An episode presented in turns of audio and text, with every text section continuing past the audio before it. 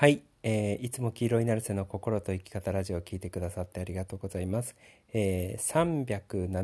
377回目の、えーお話をさせていただきます。えっと今日は、えー確信することの重要性っていう、えーお話をさせていただきます。まあある意味、えーよく言われているのがその未来を信じることとか自分を信じることの重要性っていうこととかはなんかあの自分を信じましょうとか未来を信じましょうとか、えー言われてるんですけれども、えーまあ、信じるっていうレベルじゃなくて実は何かを確信するっていうレベルが、えー自分の現実とか自分自身を作っていくっていうお話です。でだからあある意味確信していることが、え現実になっていくっていうふうに、えいうことの話をしようかなって思います。確信することがすごく大切よですよっていう話です。でそもそもなんですけれども、あのー僕が、ちょこちょこ YouTube でも、えー話してたり特に昔の YouTube ではよくこのことを言ってたんですけれども、えー僕はあの厳密に言うとスピリチュアルな人間ではないんですよ。でただスピリチュアル的な感性を持ち、えーちょっとスピリチュアル的な要素っていうのを自分自身であ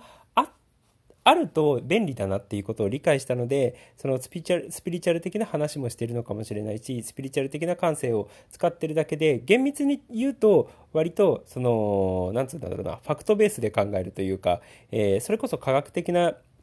分野の見方の方が多いんですよね。だから脳科学とか心理学だったりとか、まあ、物理学の話とかもちょっと交えながらも、えー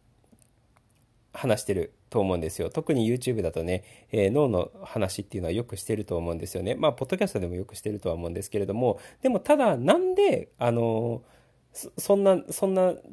黄色いナルセなのに、そんなチンクなのに、そんなナルセさんなのに、えー例えば神様を信じているのかっていう話なんですけれども、えー僕はあの以前これも YouTube でも話したんですけれども、えー神様がいないって分かってるんだけど神様がいるって思うようにしているみたいな 言い方ををしてると思うんですよね。でなそれどういうことかっていうと、えーこれまあ宗教が、えー主にそうなんですけれども例えば宗教って、えーその教義の中にその神様だったりとか、まあ、神的な何かってことですよねっていうものが存在することによってあのそういう運命なんだとか、えーそういうものなんだっていうふうに、えー信者に確信させる技術っていうのが、えーすごくあるんですよね。よくあの僕がちょこちょこ YouTube の動画で話している、えー中国の道教なんてまさにそうなんですけど道教ってその思想的なものっていうよりは、えーどちらかというと仙人になる修行みたいな形で、えー道教ってあるんですよね。もちろん他の用途でも使われてるとは思うんですけれども、えー仙人っていう言葉を道教ではよく使われてるんですよ。でそもそもなんつうの自己自分の能力開発みたいなのをして、えー最後に仙人になっていくみたいな 宗教なんですよね。でそのあの仙人になっていく過程の中で、えーまあ、気候みたいな修行みたい気候の修行みたいなのがあったりとかするんですよ。で、えー気候で病気を治したりだったりとか、えー何か心の状態を改善したりだったりとかっていうのをよく行われてるんですよね。そう。だから、あんまり気候のことを詳しくない人からすると、本当不思議なんですけれども、あの、気候で病気が治る、人が変わるっていうのは当たり前なんですよ。はっきり言って。癌とかでも全然治っちゃうんですよね。そう。で、まあ僕はそういうその道教の世界に魅了されて、えーとか気候の世界に魅了されて、えーそこを追求するようになっていったんですけれども、で、気候のことを実は勉強してるとすごくわかるのが、あの、その気候士が確信していることっていうのが、えー相手にも伝播するんですよ。そう。つまり自分が確信していること、あの、あの人はこうだとか、あなたはこうだとかっていうふうに確信していることが、相手もそういう状態になってしまうっていうことなんですよね。だから、平たく言うとなんですけど、気候士が、あ、この病気治るなっていうことを確信できると、相手の病気は絶対治るっていうことなんですよ。そう。で、えーそれが確信できてないと、えー治ったり治らなかったり、まあ、治る時もあるんですけれども治らなかったりとかすることもあるっていうことなんですよね。そうでこれは別に、えー気候のことじゃだけじゃなかったとしても、えー脳科学とか心理学とかを、えー踏まえた上の自分を変えるっていうことでも全く同じことが言えてて。そうあの自分が確信していることこうだっていうふうに確信していることが、えー、やっぱり現実になっていくんですよね。そう。だからあのどれだけ確信できるのかっていうのがすごく重要になってくるんですよ。自分を変えるっていうことであったとしても、えー、自分の人生を変えていくっていうことであったとしても私はどういう人間なんだと確信しているのかっていうことがすごく重要になってくるし私はどういう人生を送るんだっていうことが、えー、重要になってくるんですよ。でそうなってくると宗教ってめちゃくちゃ強いんですよね。だって宗教ってある意味あなたには使命があってねとかそういう話になるわけじゃないですか。とかあの運命みたいなのがあってねみたいな話になると思うんですよね、まあ、宗派にもよる宗教とかその内容とかにもよると思うんですけれども例えばキリスト教とかだと神の意志っていう言い方をしてるわけじゃないですか要はあの神の意志意志があってあの私たちにはそのあらかじめ決められたシナリオがあるみたいな、え、言い方をしてると思うんですよね。そうとか使命があるっていうその前提でまあ、それはあのキリスト教だけじゃないと思うんですけれども、ある意味自分自分の使命があるっていう前提で、え物事を展開してるわけじゃないですか。で、その使命がある、これが私の使命だっていうことを確信できたのであれば、そのように生きていくっていうことなんですよ。だから、本来実際使命があるかどうかっていうのはちょっと分かりようがないんですよね。本当のことを言うと。も、元も子もない話するかもしれないんですけれども、使命が実際にあるのかどうかっていうのは分からないんですよ。ただ、これが私の使命なんだっていうふうに、なんか雷を打たれたように、その自分の使命を見つける。ことができた時にこれが私の使命なんだっていうふうに確信することができるとそれが本当にそういう人生の道になっていくっていうことなんですよね。で、その、例えば私はこういう人生を送るんだとか、私にはこういう使命があるんだとか、私はこういう運命なんだっていうことを、えー、上手に確信させることができるのが宗教なんですよ。そう。で、あのー、まあそういうのがあってね、その宗教だったりとか、えー、別に宗教じゃなかったとしてもスピリチュアル系の話っていうのは、そういうふうに、あの、確信させる仕組みっていうのがあの、すごくあるんですよね。もちろん、信者だったりとか、えー、周りの人たちを確信させるような、えー、からくりっていうのも入ってるし、その教祖って言っていいのかな？その、宗教の教祖だったりとか、えー、グルだったりとか、えー、もしくはそのスピリチュアル系の、その、スピリチュアリスト、本人が、えー、確信するような、えー、仕組みになってるんですよ。だから別にスピリチュアル系の人って悪気があるわけではなくて、まあ、悪気がある人も 悪気ある人もいるのかもしれないんですけれども、えー、ただ純粋なんですよね。そういう、あの、スピリチュアル系の人とかって。で、本人がある意味、ちょっと失礼な言い方をすると、本人がある意味勘違い、いい勘違いをしていることによって、そのいい勘違いっていうのが、えー、周りの人たちに伝わる。だから、あの、その、スピリチュアリストが勘違いしてることによって、本気で勘違いしてることによって、周りの人も本気で勘違いしてくれて、えー、そういう世界が成り立っているっていうことなんですよ。ただ、それが本人たちは確信してるので、スピリチュアリストも確信してるし、え、その周りにいるあの教え子たちっていうのも確信してるので、その現実がレスポンされてくるっていうだけなんですよね。そう。だから、まあ僕はそのからくりをもともと知ってたので、えー、その脳科学だったりとか学ぶようになってきて、もともと知ってたので、あ、じゃあ最初はね、スピリチュアルを、あの、敬遠する時期ととかっていうのもあったんですけれども、じゃあ、その、ある意味自分自身に上手に確信させるために、例えば私はこういう人間だとか、私はこういう人生を送るんだとか、私はこういうあの使命を持っているんだっていうふうに、自分自身に心から確信させるために、えー、宗教とかスピリチュアルを自分自身に対して利用するのはありだなって思ったんですよ。そう。で、まあそういう意味で、あの、じゃあ神様をいることにしておこうみたいな 思想に変わってきたっていう。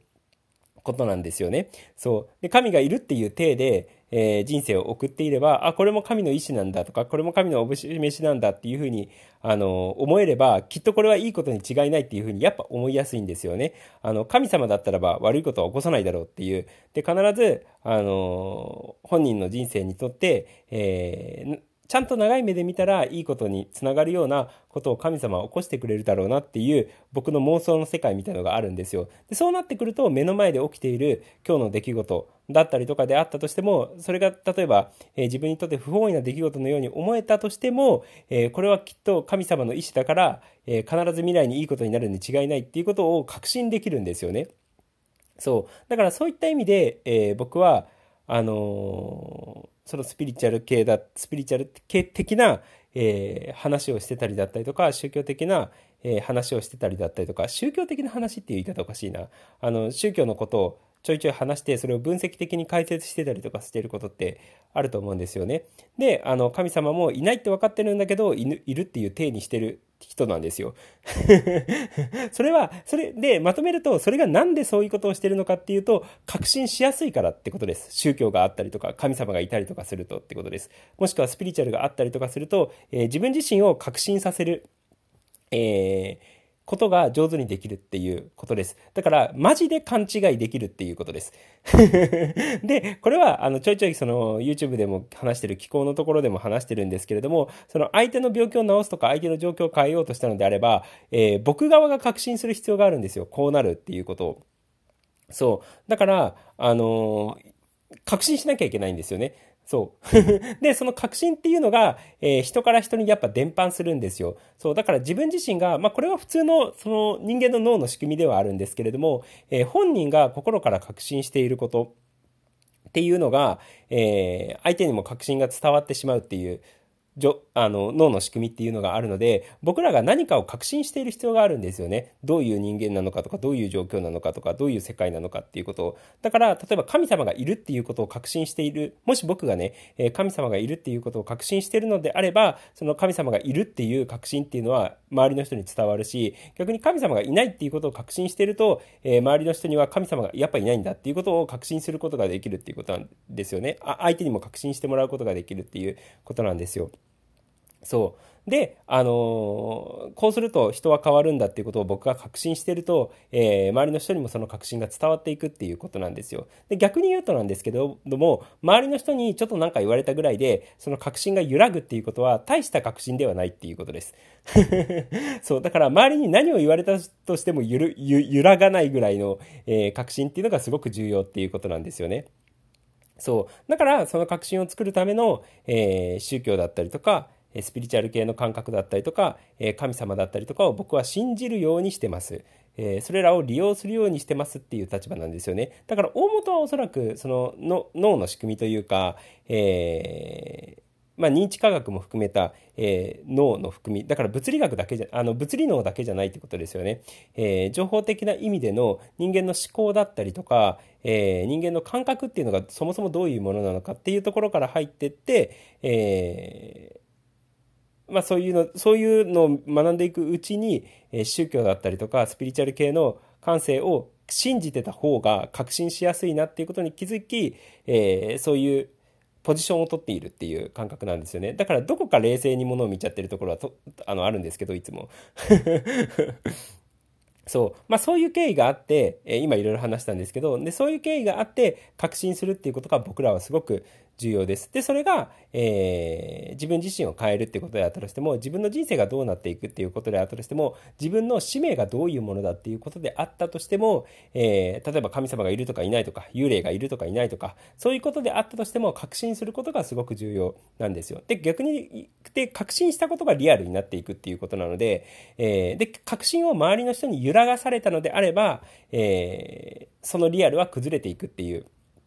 ことなんですよね。そう。だから何においてであったとしても確信することがやっぱすごく重要になってくるんですよ。私はこういう人生を送るとか私はこういう人間だとか私はこういうふうになっていくんだとか私はこういう使命を持っているんだとか、えー、世界とはこういうものなんだとかね。えー、社会とはこういうものなんだ。人間とはこういうものなんだ。っていう確信。でその確信ってその例えば人間とは美しいものだとか人間とは汚れてるものだっていうふうにいろいろ確信があると思うんですけれどもその確信が現実を作っていくので、えー、本来人間とはどういうものだっていう定あの定義っていうのはあのどれが正しいっていうのは実はないっていうことなんですよ。ただ自分が確信している人間とはこういうものだっていうその無意識の深いところでちゃんと確信している、えー、現実っていうのが世界に現れてきますよ。自分のね、えー、でそういう側面っていうのがどんどん現れてきますよ。でしかもその確信っていうのは相手にも周りの人にも、えー、伝染してしまいますよっていうことなので。そう。だからねそういった意味で僕らはあの世界とはどういうものなのか人とはどういうものなのか自分とはどういうものなのか自分の人生とはどういうものなのかっていうことっていうよりは、えー、自分が自分とはどういう風だと確信しているのか、自分の人生をどういうものだと確信しているのか、世界とはどういうものだと確信しているのか、えー、人間とはどういうものだと確信しているのかっていうことが、それを現実を作っていってしまうっていうことなので、あの、実際何が正解かっていうよりも、えー、正解不正解がないっていう前提で確信しているものが正解になっていってしまうっていうことなんですよね。そう。まあ、今の話っていうのは意外に重要かなって思います。もともと正解があるのではなくて、確信しているものが正解になっていくっていうことです。そう。だから、あの、いい確信を作った方がいいわけじゃないですか。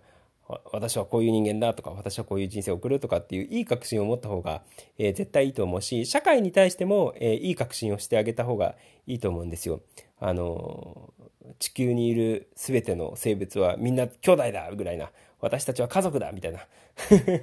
みんなで地球を良くしていこうぐらいの、えー、確信を持ってた方がいいっていうことなんですよね。うちらは家族だみたいな、えー、確信を持ってた方がいいっていうことなんですよ。